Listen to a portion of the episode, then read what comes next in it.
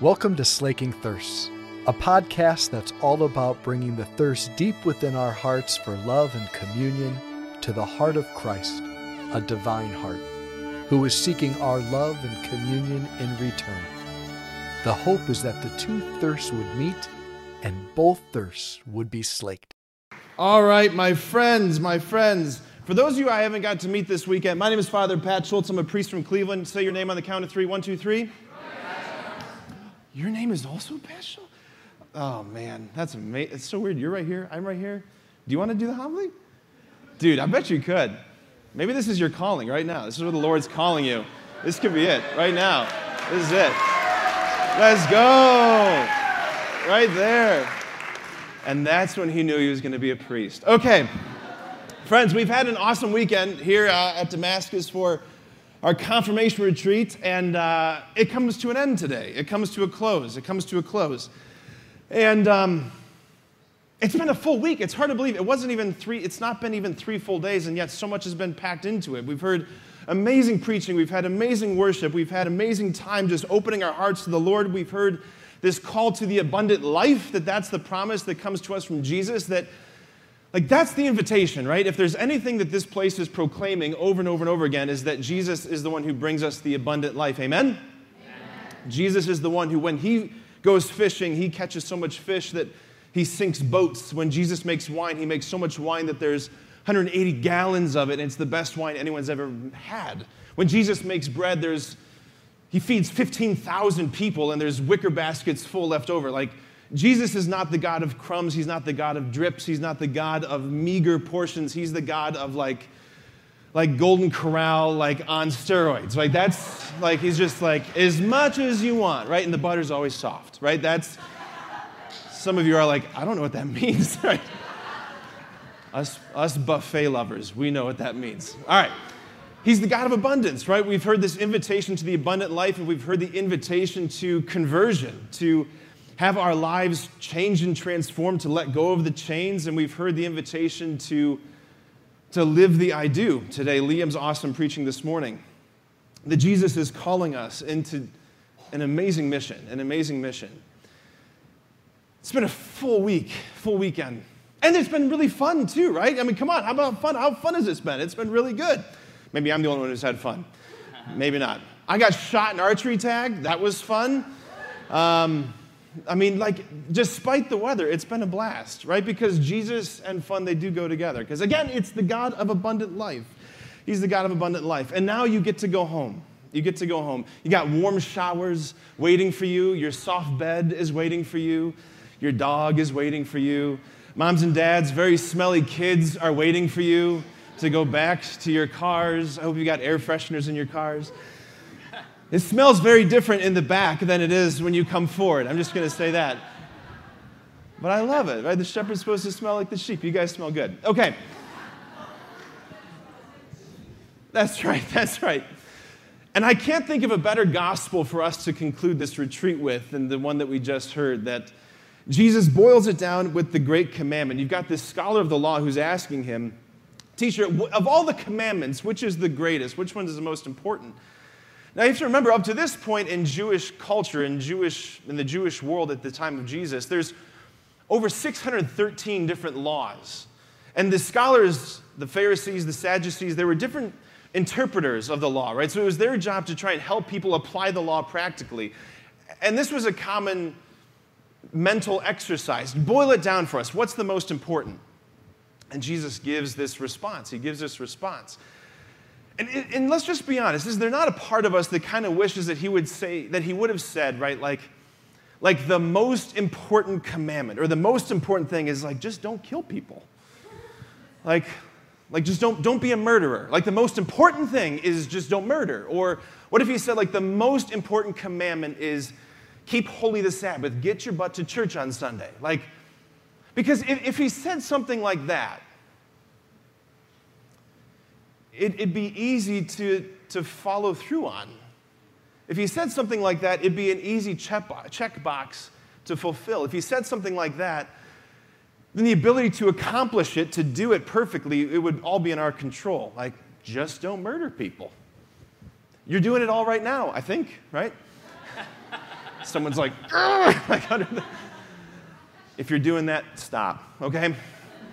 Father Jeff will hear your confession afterwards. But that's not what he says. That's not what he says. He doesn't boil it down to something really simple. He actually makes it kind of complicated. He says, love the Lord your God with all your heart, with all your soul, with all your mind. This is the first and the greatest. He says, then you shall love your neighbor as yourself. We heard Annie reflect on this yesterday. Right? How cool is that that we heard her preach on that and we have the gospel this week? Where's Annie right now? Is she in here? How great is that? Your talk yesterday, the homily, or the gospel today? You shall love the Lord your God with all your heart, with all your soul, with all your strength, with all your mind, and you shall love your neighbor as yourself. Like when Jesus says that, like in the mindset of the Jews at the time, when he's saying you shall love the Lord your God in all of these ways, what he's basically, what he's effectively saying is you shall love the Lord your God with everything that you are. Heart, soul, mind, strength, all of this. It's, it's, a, it's a Hebraic way of saying with your whole being. You shall love him with your whole being. I just want to focus on the first part of this because if we get the first part right, the second part naturally flows from it. First things first, second things second, right? Love the Lord your God with all your heart, soul, mind, and strength. Let him into everything that is yours. And let's just be honest. Let's just be honest about this, right? Because even though, like last night, we had rockin' adoration, we were like full on, hearts open, loving and praising the Lord. And then this morning, so many of us stood up to say, I want to commit to prayer. I want to commit to Mass. I want to commit to mission. Like even though we're experiencing, yes, I want this, to hear Jesus say, the most important thing is to love me with your whole being. Is there not a part of us that's like, it's just a lot. It just sounds like a lot. It just seems like, it seems as though if I were to do that, my life would somehow be compromised. My life would somehow be diminished. Because there's a lot of things that you have in your life. We've been hearing, them, hearing about it from the stage this weekend in the skits and the dramas. You've got sports, you've got friends, you've got school, you've got family, you've got all of these different things. And then we think like, okay, God, if you're, if you're claiming all of it, does that mean that everything else goes away? That's what it seems like. But it's not the truth. And one of my great heroes is the late Pope Benedict the sixteenth. He was the Pope before Pope Francis, and he was preaching to the crowd at World Youth Day. I think it was two thousand eight. He's preaching to these young people, and he's, he's addressing this very question. He's addressing this very question. This is what he says. Because in their hearts, they're all asking the same thing that we're, that we're asking. Like, doesn't it seem as though if I let God get closer to my life, if I let God into the driver's seat of my life, if I give him more control, more space, more latitude, then my life will be compromised? This is what he says. Listen, are we not perhaps all afraid in some way if we let Christ enter fully into our lives, if we open ourselves totally to him? Are we not afraid that he might take something away from us? Answer that question right now. Moms and dads, you're in this too. Answer that question right now in your heart. Are we not perhaps afraid that if we let Christ enter fully into our lives, that he might take something away from us? Like you're already stretched thin with the time that you have. If you let Jesus become more of a priority, doesn't that mean that there's just going to be less time for all the other things? He doesn't give a twenty-fifth hour in the day, right? Isn't that what our hearts say? Are we not perhaps afraid that he's going to take something away from us? I was. When I was a junior and senior in high school and I began hearing this subtle call in my heart to discern priesthood, I remember thinking, like, this is, like, if I say yes to this, he's going to compromise my life. Are we not perhaps afraid to give up something significant, something unique, something that makes life so beautiful? Raise your hand if you want your life to be beautiful. Every single hand should be up. Every single person, every single one of us, one of the deepest desires of our hearts is that by the end of our life, we can look back on our life and say, it's beautiful. I did this well.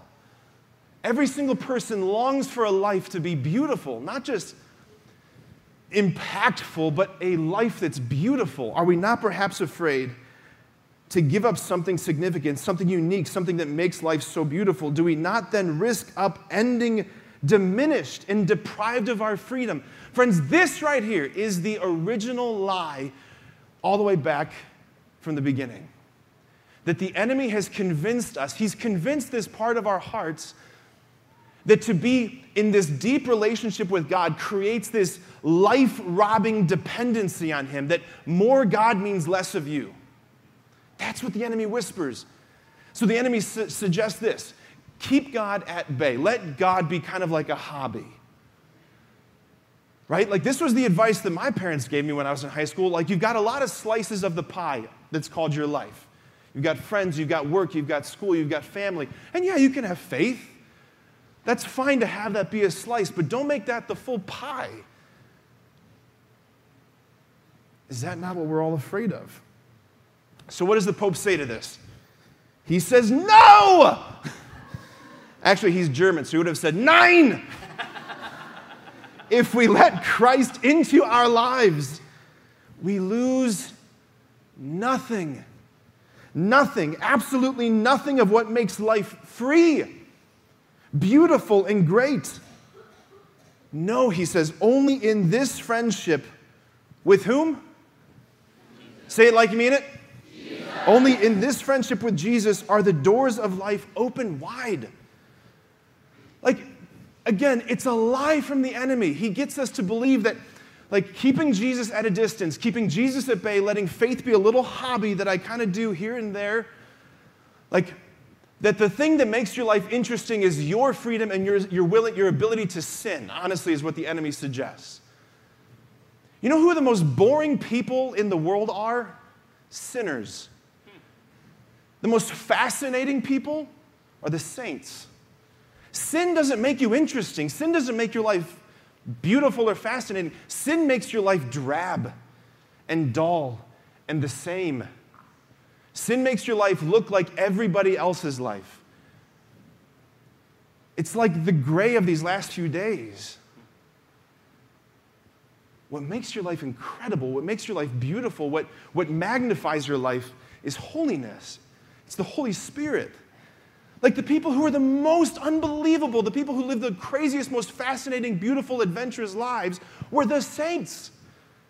Like, we have in our tradition, we've got Saint Joan of Arc, right? The little French warrior girl, right? And we've got Thérèse of Lisieux. You got this little girl who got a sword and she went to war with the English, right? Inspired by the Holy Spirit. And you got Thérèse, the little flower, who's like, I just want to pray for the rest of my life, right? What? I mean, it's just baffling that it's, it's this, and we both call them saints. We call them both saints.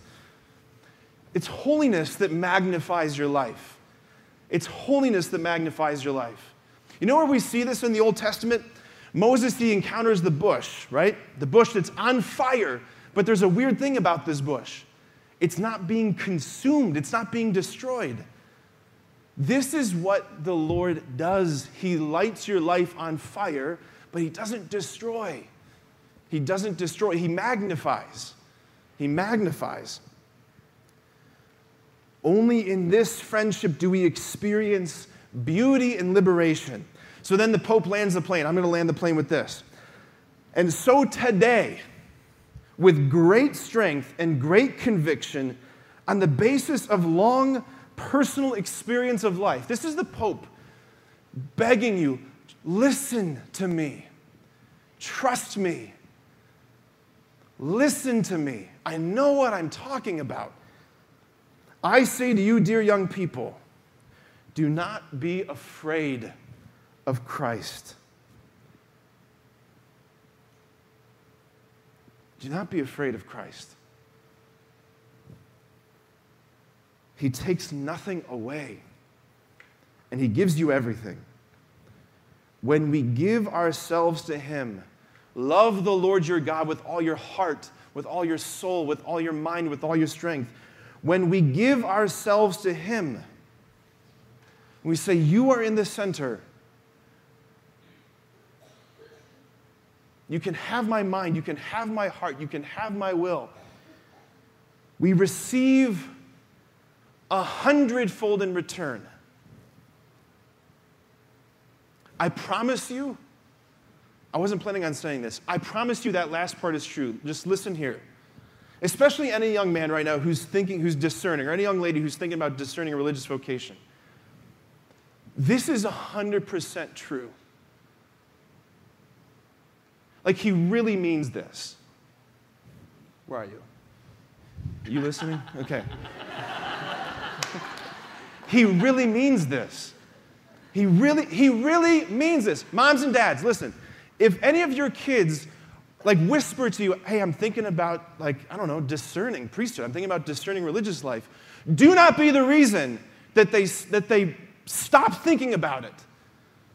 You know the number one reason why people don't discern a religious vocation? It's moms and dads. It's moms and dads. If they are beginning to whisper this to you, pray for them. Pray for them. He really means this. That you give him your life, he gives you back a hundredfold. This is what our God does. We give him bread and wine. He says, here's the body and blood of my son. This is what, that's what he does. Don't be afraid if they're discerning. Don't be afraid to open wide the doors of your heart to Christ. My friends, I'm telling you, like, this Jesus that we've been looking at this whole weekend, this Jesus who's going to send the Holy Spirit upon you at your confirmation, this Jesus has plans for you, and there's only, there's only one of you. Only you can say yes. Only you can say yes for yourself. He has said yes to you. His yes is irrevocable. And when we give him our heart, our soul, our mind, our strength, our life, we receive a hundredfold in return. Let's close our eyes. Let's close our eyes for a moment. Jesus, you are the author of our humanity. You are the cause and the fulfillment, the source of our joy.